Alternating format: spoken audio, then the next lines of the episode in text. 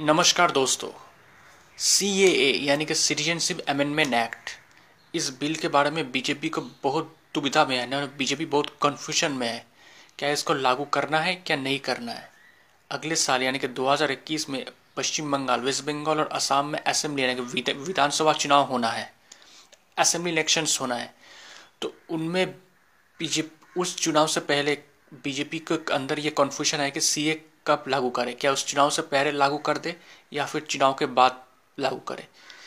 इसका एक बहुत ही इम्पोर्टेंट कारण है जो मैं आपको बताने जा रहा हूँ। देखिए सी ए कब पार्लियामेंट में पास हुआ था? एक साल पहले दिसंबर में सी ए इंडियन पार्लियामेंट से पास हुआ था। उसके बाद से ज़बरदस्त प्रोटेस्ट शुरू हो गया था असम में, बंगाल में। और धीरे धीरे होल ऑफ़ इंडिया में ये प्रोटेस्ट फैल गया था। जिसका पॉपुलर प्रोटेस्ट दिल्ली में होता है इस सी के खिलाफ हुआ है शाहीन बाग। तो अब सवाल यह है कि बीजेपी के अंदर इतना कन्फ्यूज़न क्यों है सी के लिए? सी के बारे में। पहले बंगाल पर आते। देखिए, पश्चिम बंगाल में सी के खिलाफ ज़बरदस्त प्रोटेस्ट हुआ था। बहुत से लोग सड़कों पर निकले थे, आंदोलन कर रहे थे। और वेस्ट बंगाल का जो सीएम है ममता बनर्जी, वो she is anti C A मतलब वो सी ए के पूरी तरह से खिलाफ है। वो नहीं चाहता है कि सी ए पश्चिम बंगाल में लागू हो। क्यों नहीं चाहता है?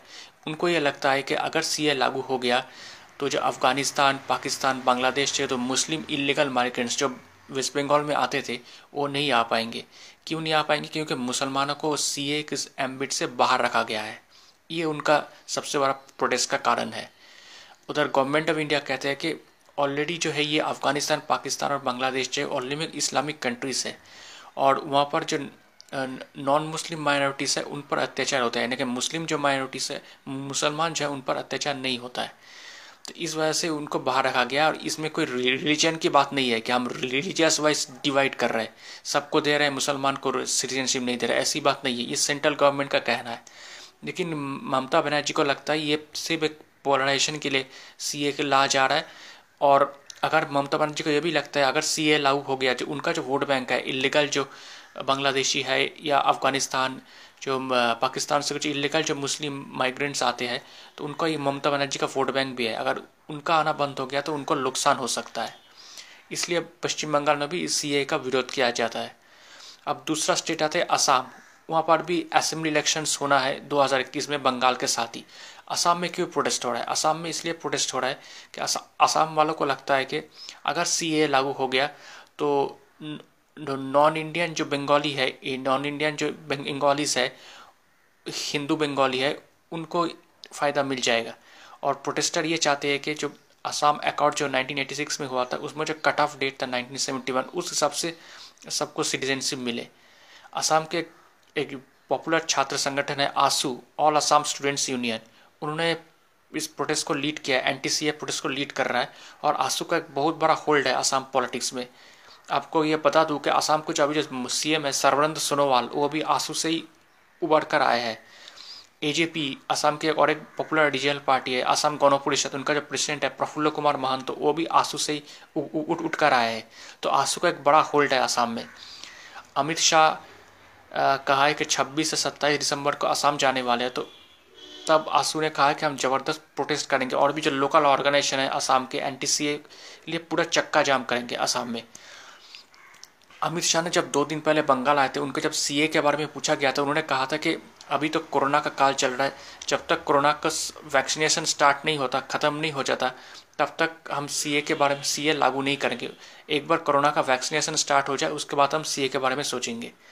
तो इस पर आँसू आँसू जो, आसाम के जो संगठन है, आँसू, उन्होंने कहा है कि ये सब अमित शाह जब पॉलिटिक्स के लिए कर रहा है, उन्होंने कोरोना का ढाल बनाकर सीए को लागू करना चाहता है। तो इस पर एक बवाल हो चुका है। अब सवाल ये है कि बीजेपी करे तो क्या करे? क्या लागू कर दे? ना करे।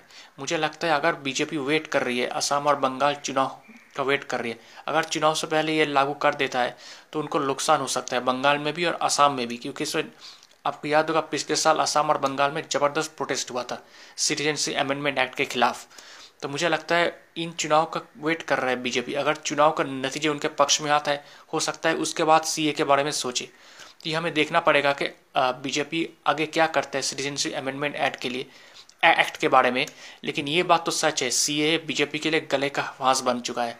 ना उगड़ पा रहा है, ना, है गिल पा रहा है। मतलब आप समझ सकते हैं कि सीए को ना छोड़ पा रहा है और ना ही उनको सी के बारे में सोचना भी पड़ रहा है और नहीं सोचेगा तो भी मुश्किल है। अगर नहीं सोचेगा तो बंगाल में जो मतवा कम्युनिटी है वो बीजेपी से नाराज़ हो जाएगी। अगर आप सोचोगे तो बाकी जो कम्युनिटीज़ है, उनसे नाराज़ हो जाएगी। तो बीजेपी पूरी तरह से फंस चुका है।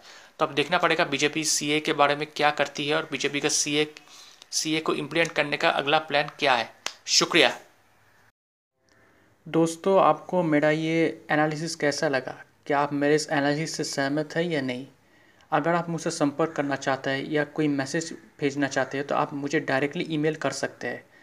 मेरा ईमेल आईडी है Mishti man nine at the rate of G mail dot com Mishti man nine M I S T I M double A N Mishti man nine at the rate of G mail dot com और मेरा नाम है प्रियोव्रत गांगुली। शुक्रिया।